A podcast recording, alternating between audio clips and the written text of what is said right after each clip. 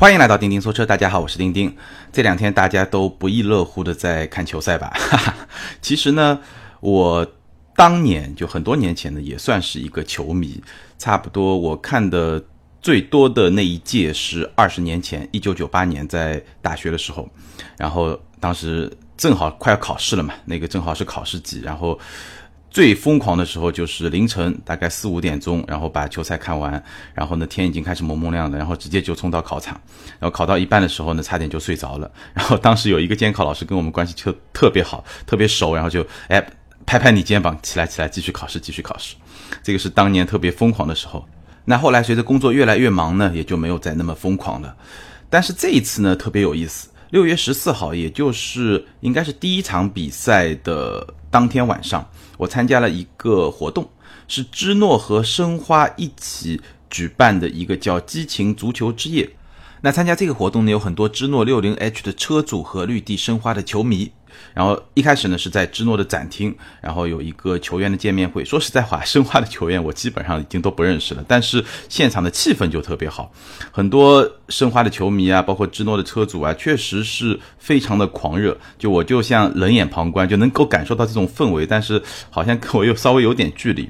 然后先是在芝诺展厅做了这么一个球员的见面会，然后呢，一个车队就是芝诺六零 H 的一个车队从展厅呢开到了球场，在这个过程中呢，有一个简单的试乘的体验。但这个车我开过，待会儿跟大家聊一聊这个车到底开开起来的那种感觉是怎么样的。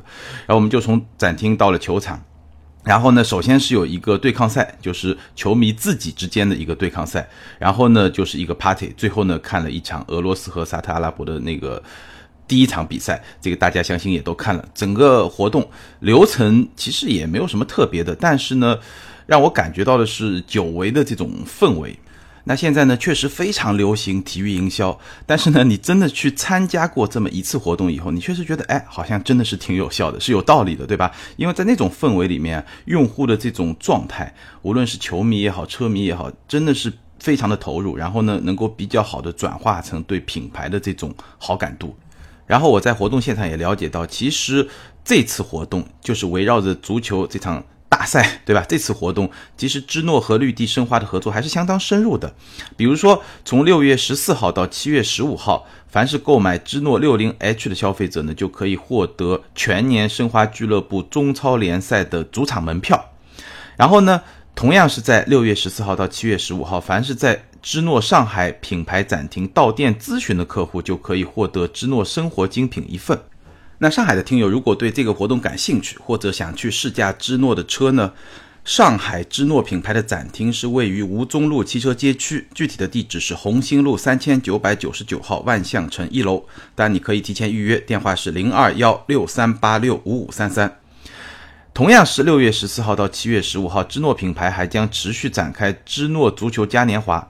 让喜爱足球、关心绿色出行的人们能够快乐运动，体验芝诺的绿色电动出行生活。所以，还是一个相对比较丰富的一个营销的案例。那再往深了说呢，其实这两个品牌就是芝诺和绿地申花，对吧？一个汽车品牌和一个球队，他们之间的合作呢会更早一点。从二零一六年开始呢，双方就进行了合作。最早呢是芝诺向绿地申花提供了四辆纯电动芝诺一 E。这个车不知道大家熟不熟啊？其实市场知名度不是特别高，但是如果你是生活在比如说上海，像 EV Card，这是一个分时租赁的品牌，然后 EV Card 下面呢就 EV Card 嘛，EV 就是电动车，它下面就有很多电动车啊，包括一些插动插电式的混动车啊，然后是一个分时租赁的概念，你可以在不同的点去借车，通过手机的 App，然后到另外一个点去还车，那实现一个通勤的这么一个功能。芝诺的 EE 是很早就入驻了 EV Card，如果大家体验过这个产品，就 EV Car 的这个产品，你可能就有机会去体验过这个 EE。EE 呢，基本上就是一个纯电动的紧凑型的 SUV。二零一六年。芝诺就向绿地申花提供了四辆纯电动的芝诺 E E 作为一个通勤车，然后到了二零一七年的四月，就去年四月，芝诺品牌的第二款车就是插电式混合动力车型六零 H 是在上海车展首发，然后呢，他们又向上海绿地申花足球俱乐部交付了四辆芝诺六零 H 作为他们球队的用车，然后从今年四月开始呢，双方又深化了合作，凡是购买了芝诺六零 H 的消费者。都可以获得全年上海绿地申花足球俱乐部的中超联赛主场门票。芝诺车主呢还可以加入到足球俱乐部的一系列的球星活动之中。那六月十四号的这个活动呢，其实就是整个系列活动的一部分。那我刚刚也说了，其实我对申花的了解真的不是特别的多，所以呢，虽然球迷们和车迷们对吧，非常的热情，然后我就在边上观察。那这么一观察呢，其实真的是可以感受到体育营销它本身的一种内在的东西。首先呢，它非常的感性，就现场的氛围特别的好，所以呢，在这个过程中，对吧？球迷啊、车迷啊，非常自然的就交流一些话题。因为我跟一些车主也聊了一些跟车有关的话题，待会我们聊产品的时候可以去跟大家去分享，就非常的感性，很好的一个氛围。其次呢，在今天来看，其实体育越来越成为健康生活的一部分，就是我们说新中产也好，新的年轻人也好，其实体育它的这个形象就很好。健康环保，对吧？那这一点其实跟新能源汽车品牌是有非常好的契合度的，非常有助于来提升品牌的知名度和形象。那有些品牌已经形象很好了，对吧？知名度比较高了，那它也需要做这样的活动。比如说一个很典型的例子，就宝马，宝马赞助了上海的马拉松，赞助了全国很多的马拉松，对吧？那马拉松我们知道最近几年吧特别火。当然了，我一直有一个观点啊，就马拉松之所以能火起来，有两个原因。第一个原因呢，就是体育越来越成为健康生活的一部分。我说了，第二个原因呢，就是社交媒体越来越成为了健康生活的一部分。你其实想象一下，如果没有微信朋友圈和微博，有那么多人跑马拉松吗？嘿嘿，大家可以回头去想一想。我们很多时候说买车代表了你的一个形象，对吧？个人形象，你的人设是怎么样的？跑马拉松也是一个人设啊。你在朋友圈里面，对吧？跑了十公里马拉松，跑了二十公里马拉松，和你。对吧？比如说这个高德出一份报告，某个品牌的车主特别喜欢去桑拿浴场，你什么样的形象，对吧？什么样的人设，对不对？就你还是会让传递给你的朋友，传递给你的朋友圈或者更广泛的微博上那些非常弱关联的一些用户，甚至是不认识的一些粉丝，对吧？你的形象是非常健康、非常正面的。所以呢，哎，宝马虽然品牌已经很强大了，需要去。赞助上海马拉松，那芝诺也一样，虽然说是一个新的品牌，对吧？需要大家来更多的认知。那在这个前提下去赞助一些足球跟一些足球运动有一个很好的一个对接，那确实是能够传递到，就起到一个比较好的品牌传播的这么一个效果。那这一点呢，其实我在当天晚上的这么一个现场的一个感受呢，是能够怎么说呢？是能够让我有一个更加亲身的一个感受。好，那我们。接下来聊一聊芝诺到底是一个什么样的品牌？其实我们之前也聊过，芝诺这个品牌，我觉得最核心就两个点。第一个呢，从它的背景来说，它是华晨宝马的一个品牌，对吧？那背后是宝马，所以呢，它的技术的一些来源，包括一些共享的一些技术，其实就相对来说是比较硬的，比较过硬的，对吧？这是第一，就是它的背景和它的技术实力的一个背景。那第二呢，从品牌本身来说。芝诺是一个特别雅，对吧？就感觉上特别有中国文化特质的这么一个名字。芝呢，代表了它中国文化的一个属性；诺呢，代表了信守承诺。所以你把知和诺联系在一起，其实这个品牌想要传递出来的一种感觉，就是它能够兼具中国文化的传承，然后有一些现代的精神，然后它对它的产品，它对它的。科技、新能源方面的科技，以及他对消费者的这种承诺，是他特别想要强调的这么一个方面。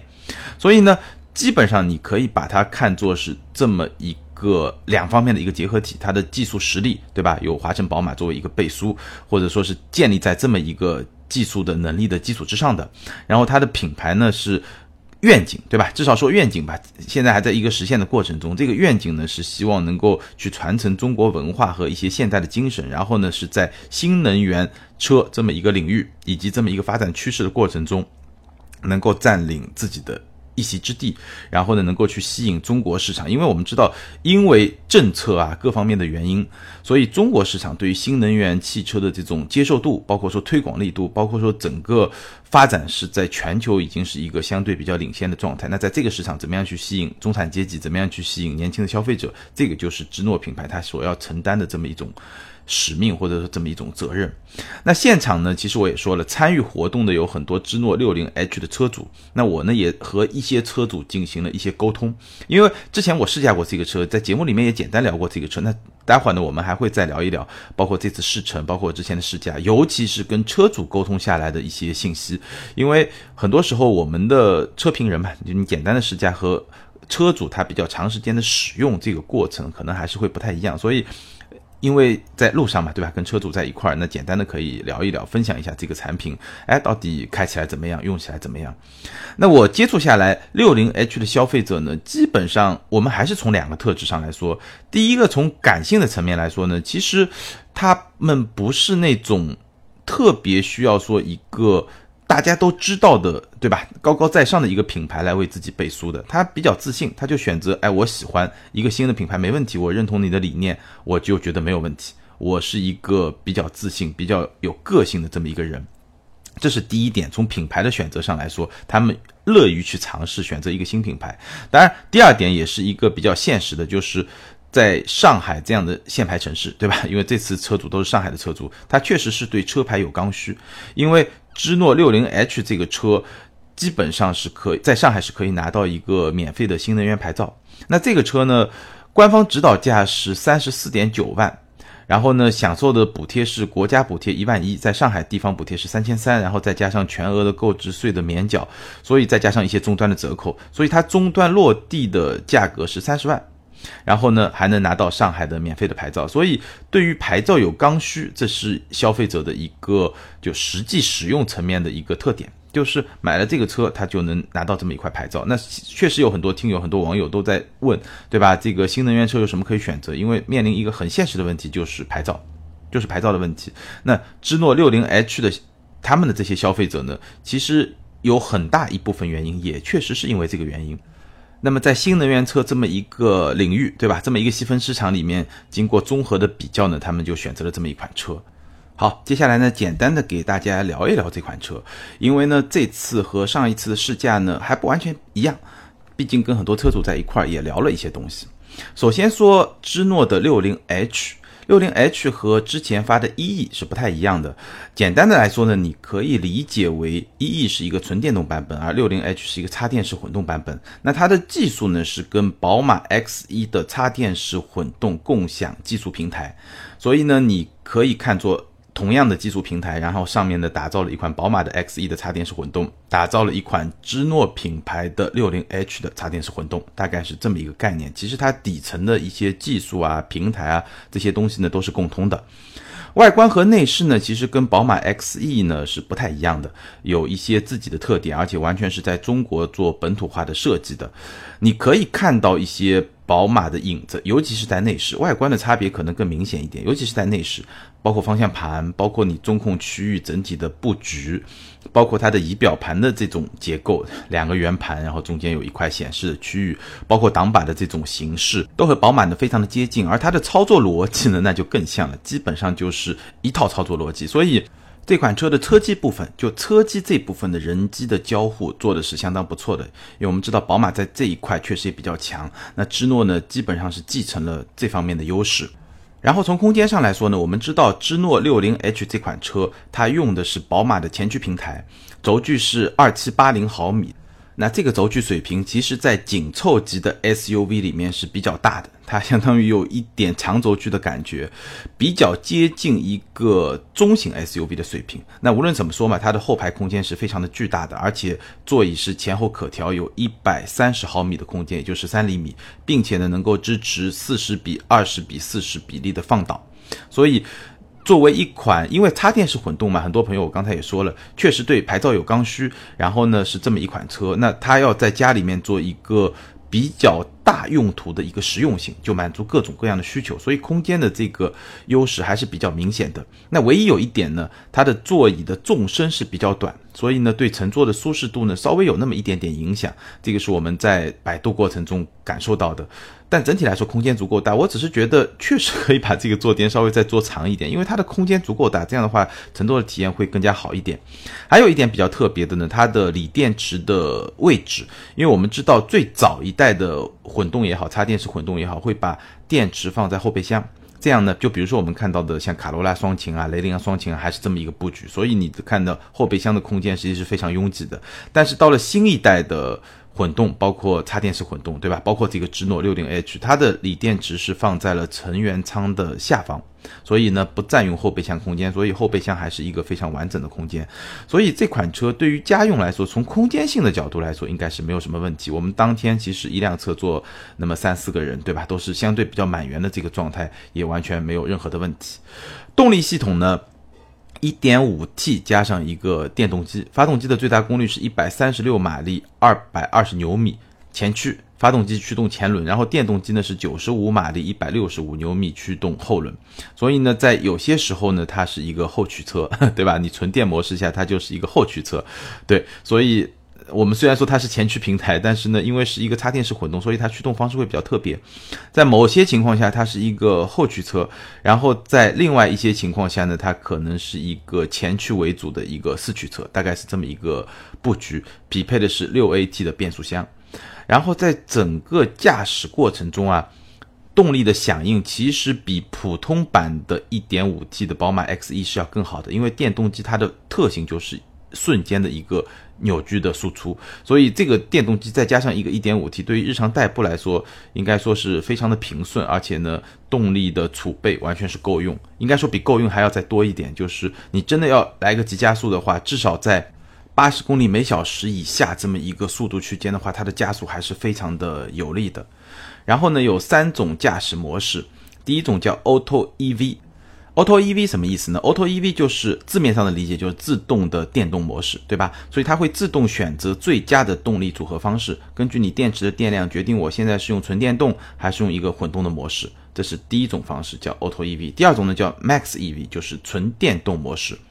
那第三种呢叫 Safe Battery，就是字面理解就是节省电池，也就是说在这个时候呢用发动机来驱动，并且给电池来充电。那这三种模式其实是适用一些不同的场合，比如说 Auto EV 呢，当然是最自动，对吧？它根据你的当前的电池的状态，根据你的整体的那种状态，它来做一个选择。